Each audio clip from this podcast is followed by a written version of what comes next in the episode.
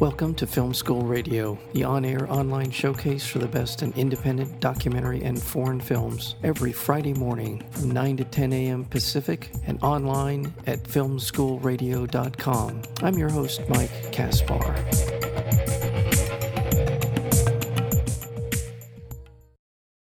Boycotts have long been a tool used by Americans rallying for political change, from civil rights leaders to anti apartheid activists. But in recent years, 33 US states have introduced anti boycott legislation or executive orders designed to penalize individuals and companies who choose to boycott Israel due to its human rights record. In the documentary film by Julia Bacha, Boycott, she looks at cases involving a news publisher in Arkansas, an attorney in Arizona, and a speech therapist in Texas whose careers are threatened by the harsh measures of these new laws. Again, the film is called Boycott, and we're fortunate to have back with us to uh, Film School Radio, Julia Bacha. Julia, welcome back to Film School Radio. Thank you, Mike, for having me back. Thank, uh, thank you so much for being here. You were on for uh, uh, before, and what a terrific film that was. And I'm so glad you're back for Boycott because this is something that I think, for the most part, is flying under the radar for most Americans. We're concerned about insurrections and coups and other things and the environment collapsing. And but this is fundamental, absolutely fundamental to the United States as a functioning democracy. Uh, the idea of being prevented from being able to carry out your own political decisions about who you choose and why you choose to not only spend your money, but where you want to put your resources. Uh, this is fundamental to our democracy. What was it about this issue of BDS? And we'll get into what that means in a second. But what inspired you to move forward with this? I've been working with the team at Just Vision for 17 years now. And uh, Just Vision is a media organization that is focused on Palestinians and Israelis who are using nonviolent resistance to end the occupation and build a future of pluralism and equality on the ground. So, over the course of these 17 years, we've made several documentary films, and we have been witnessing as efforts to penalize, to punish, to repress activists on the ground in Israel and Palestine are now being adopted internationally in Europe and America, making it hard in our case for Americans to be able to advocate for Palestinian human rights. The latest iteration of that uh, repression are these anti boycott bills. And the moment that we learned that they were passing uh, across the country with very little resistance, with bipartisan support, and with near silence from the media about it, we knew we needed to tell this story. It's a story that uh, cuts to the heart of the ability of Americans to organize, advocate, and create change on a myriad of issues. You mentioned earlier that we're dealing with a climate collapse. The way that climate activists in this country are trying to fight back, uh, one of the ways, a very important way, is through boycotts, through divesting from fossil fuels. And if we don't have the right to do that, then fighting against climate change becomes much harder. That's why it's really critical uh, that Americans learn about what is happening right now in state legislatures so that by the time we are paying attention, we haven't already lost uh, that formidable tool uh, to create change that has been used uh, so effectively historically. This is something that for people like myself and you, it sounds like we we try to keep our eyes and on the on the prize essentially in terms of our ability to to affect change in our society it's becoming increasingly more difficult in addition to voter suppression and gerrymandering to stacking the electoral system with with ideologues the court system there are just so many things that are kind of stacking up against our ability to, in a very positive and nonviolent way, affect change. And this is one of them. This is truly one of them. So let's define what BDS means. What does that stand for? So BDS stands for boycott, divestment, and sanctions. And it is a movement that started by Palestinian civil society in 2005 when they made a call to the international community to withhold support from Israel until it abides by international law and respects the human rights of Palestinians. They modeled their call on the movement against uh, apartheid in South Africa, uh, which effectively contributed to ending uh, apartheid in that country over the course of um, many decades uh, of organizing, and particularly organizing in university campuses in America. And so, what we see right now are Palestinians saying to the international community, we no longer have uh, mechanisms through, let's say, the United Nations Security Council or through power, uh, powerful countries like the United States or Great Britain to hold Israel accountable to its violations of international law. So we Palestinians are coming to the international community and asking you to take action. And the action we want you to take is withdraw your support, meaning through boycotts, uh, divestments, and demanding sanctions from your government until uh, Palestinian human rights are respected. And um, I think that that is a, a, strategy that has worked historically on in many contexts. We've obviously have the extraordinary civil rights uh, movement in the United States that boycott was at its core, uh, including the bu- bus boycotts, including um, a very important boycott that we talk about in our film, which uh, took place in Mississippi, which were the boycotts against white businesses by the population of Port Gibson, who was seeking to steal the, the remains of uh, Jim Crow in their area. And uh, that boycott in Port Gibson actually ended up taking the issue of the right to boycott all the way to the Supreme Court.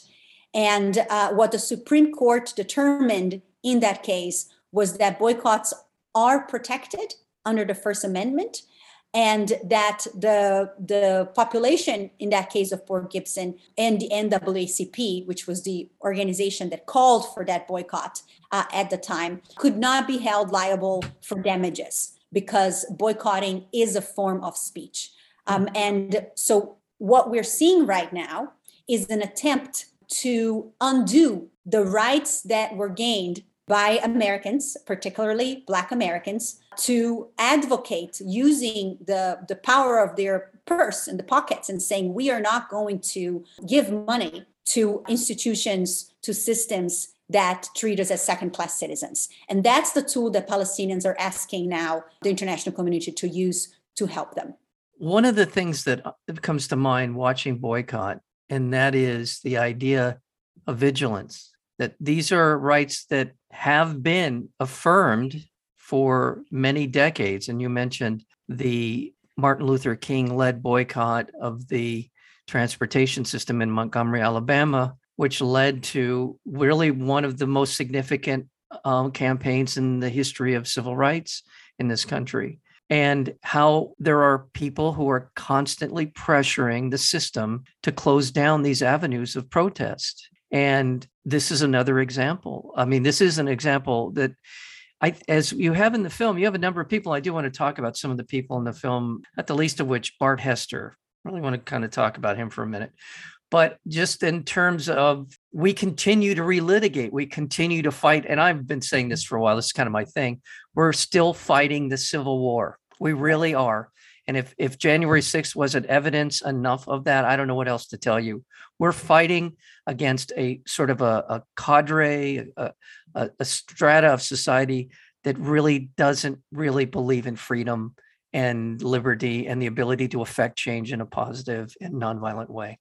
So let's, having said that, let's talk about Bart Hester, a man who believes in Jesus. God bless him for that. I don't have any problem with that. But the idea of church, church and state separation is something that apparently he skipped that particular lesson in in school completely. In fact, he's re- inverted it if you will, in terms of how he sees it.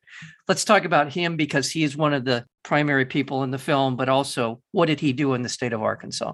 So, Bart Hester is a Republican in the state Senate of uh, Arkansas.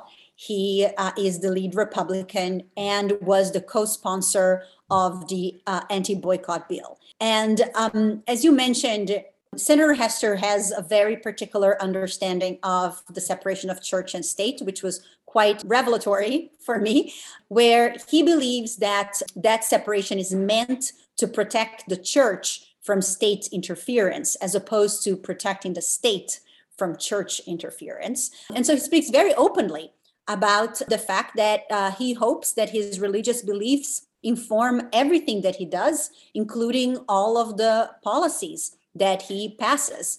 I think that that's a phenomenon that we are seeing increasingly in America right now, where there is um, a, a, a strong conservative Christian evangelical core group of elected officials uh, that are intent on bringing their religion to bear on how we are able to organize our lives and whether we have control of uh, where we spend our money or what we do with our bodies as women.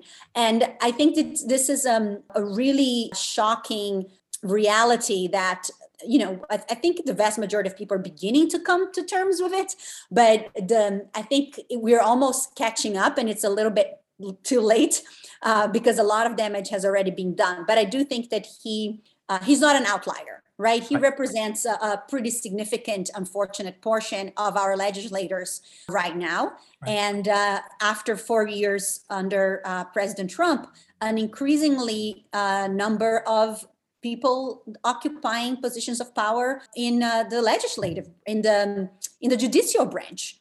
And so, you know, we like to think that there's always going to be the recourse of the courts, and that the courts will go back and uh, and ensure that we we can keep our rights. But the, um, the Trump administration did stack federal courts and including appellate courts across the country. It's a scary moment because I think we are increasingly seeing the attempt to now take laws like the anti boycott law to the courts. Uh, in the hope that the courts will overturn this. Uh, but then you arrive at the courts and you find judges such as one that is sitting in the Eighth Circuit Court of Appeals right now, who is a Trump appointee, who is um, uh, Judge Kobes. He's someone who was appointed straight from being an advisor to an elected official who was the co author of the federal anti boycott bill. So he was an advisor on writing the federal anti boycott bill, and now he's sitting as a, as an appellate court judge having to decide if the anti-boycott law is constitutional or not. So we're we're in a very fragile uh, situation right now. Yeah. Without getting too far into the weeds, this goes back to a concerted strategy, and rightly or wrongly, however you feel about people who believe that restricting our civil rights is the right thing. They've been very strategic in terms of uh, back in 2010 really a lot of money was spent on taking over state houses all across the country. The Koch brothers spent a lot of money putting in governors and state legislatures that were able then to essentially start the process of gerrymandering their states. And then they were putting in these repressive laws. So this has been a systematic way of going about essentially engineering minority rule in this country. And we are beginning to really feel the effects. As you mentioned, the Texas law restricting a woman's right to an abortion, and many others. And this, there's also something I remember when Oprah Winfrey was sued by the meat industry for disparaging meat on her program. Yes. This is in that same vein of restricting our ability to essentially speak out as citizens. These laws, while they may eventually be found to be unconstitutional, I hope they will, I certainly think they should, are becoming more and more and more of barriers impeding us from affecting positive change. And this is certainly one of them. But without we putting aside Bart Hester, there are some real heroes in this film. Alan uh, Leveritt, uh, Mahia, is it Mali? Bahia Amawi. Uh, and others, Vince Warren, even Rabbi Barry Block, who is a very strong supporter of Israel. Who would you like to talk about in terms of Brian Hauss? Who would yeah. you like to talk about in terms of the people that we can we can talk about that we feel good about exactly i think the thing to say you know we've painted a very dire um, uh, and pessimistic picture so far in our conversation yes we have but, i don't mean but what is truly extraordinary yes. about the story are that um, there are individuals out there and you know many americans of different political persuasion come from different backgrounds who have seen how dangerous these laws are and who have taken steps to try to challenge them despite uh, some pretty significant hardships caused in their lives. And so I think what we have seen over and over again around the world, and certainly in the United States, is that people are willing to fight for what's right.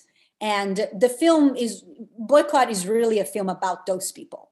It's it's a celebration of the enormous courage and drive that human beings have to do what's right, even when it means that it can cause personal harm to them. So we have in the film three plaintiffs who decide to take their respective states to uh, the courts to challenge the anti boycott law. These were people who were directly affected by either being fired from their jobs or having their businesses put in precarious financial uh, situation because they refused to sign the anti boycott pledge. They looked at this and they said, no, we're not going to sign this. We know that historically this is wrong, and it's up to us to take a stand right now. And then you have people like Brian Hauss, who is the attorney at the ACLU. Obviously, the ACLU, you know, through the four years under the Trump administration, uh, played some a pretty heroic role in our country, trying to maintain some basic line of of uh, of vicinity in our country. And in this case, again, they're showing up. Brian Hauss is uh, the chief litigator in many of these cases. You know, Vince Warren, you mentioned, who is uh, executive director of the Center for Constitutional Rights, who's also very involved in this. Dima Khalidi, who appears very briefly, but it's another huge uh, person in this fight. She's the executive director of Palestine Legal, uh, who has been fighting for the right of Americans to be able to advocate for Palestinian human rights from a lot before um, even the ACLU paid attention to this. And so there, there is an enormous amount of, of individuals and institutions who are ready to to fight for this. And i think what we're hoping the film will do is show people that things are tough but there are people willing to fight. And if we join them if we support them we can win. There is the one attorney who i can't remember who said it but and this is just absolutely true and that is it wouldn't take more than changing 10 words in these boycott anti-boycott laws to affect anything that the, and that the people who were in favor of these laws would be appalled at. It wouldn't take anything. Change 10 words in, in the in the text of these laws, and you've completely flipped the whole script on all of it. I, I'm I'm I'm so grateful for uh, for documentary films like Boycott because it is an important issue, but one again, I, I hate to say this, but it's one of those that in the pantheon of things that keep my hair on fire. Uh, it's one of them, but it, you know, I'm more worried about. I mean, I'm, I'm worried about the planet catching fire. I guess is what I should say. But mm-hmm. this is important. This truly is important, and it's in some ways once we get on the right side of the legal system with this, once they get on the right side, it should be a slam dunk. It shouldn't be a problem. Hopefully, moving forward, we need to work on it. Yeah. Well, yeah. and it's and and just to to to emphasize, you know, if we are worried about you know the world catching fire China too we need to ensure that we have the tools to be able to fight that's right. so that the world doesn't catch fire that's right, right? and You're i right. think that's that's what this film is about it's like yes. are we going to have the tools to fight for the things that we are desperately concerned about exactly um, and yeah. you know i will say that the idea that this is a template is no longer theoretical sadly uh, Texas earlier this year passed a law that says specifically using the words of the anti-BDS bill that if you are divesting from fossil fuels, you can no longer get public contracts with the state of Texas. So the, the work of decades of activists in Texas that got big banks and big uh, companies to finally accept that climate change is real and that they should do something as part of their um, ethics as a as a company now is in danger because now these companies are going to have to make the decision. Am i going to lose all my contracts that i have with the state of texas in order to fight climate change so the calculus for these companies now uh, is is much more significant. And so that's that's why this is this is so critical for people to pay attention to.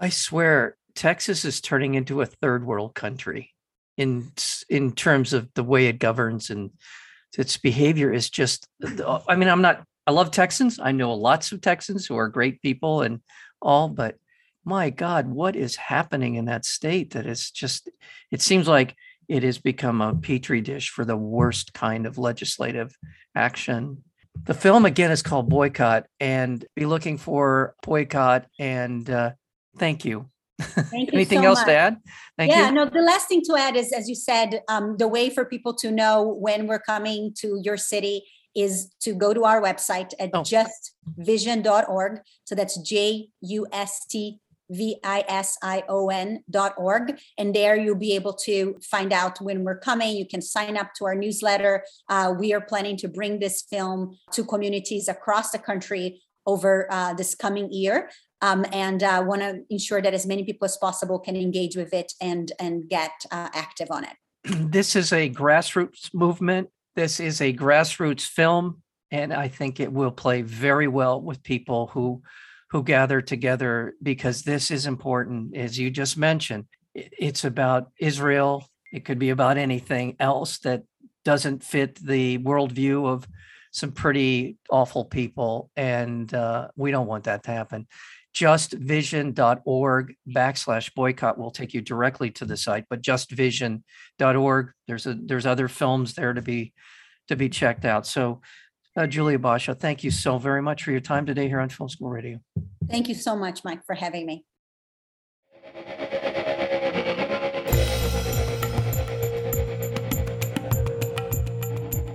You've been listening to Film School Radio, the on air online showcase for the best in independent documentary and foreign films. You can find out more about the program at filmschoolradio.com. I'm your host, Mike Kaspar. Thank you for tuning in, and we'll see you next week with another edition of Film School Radio.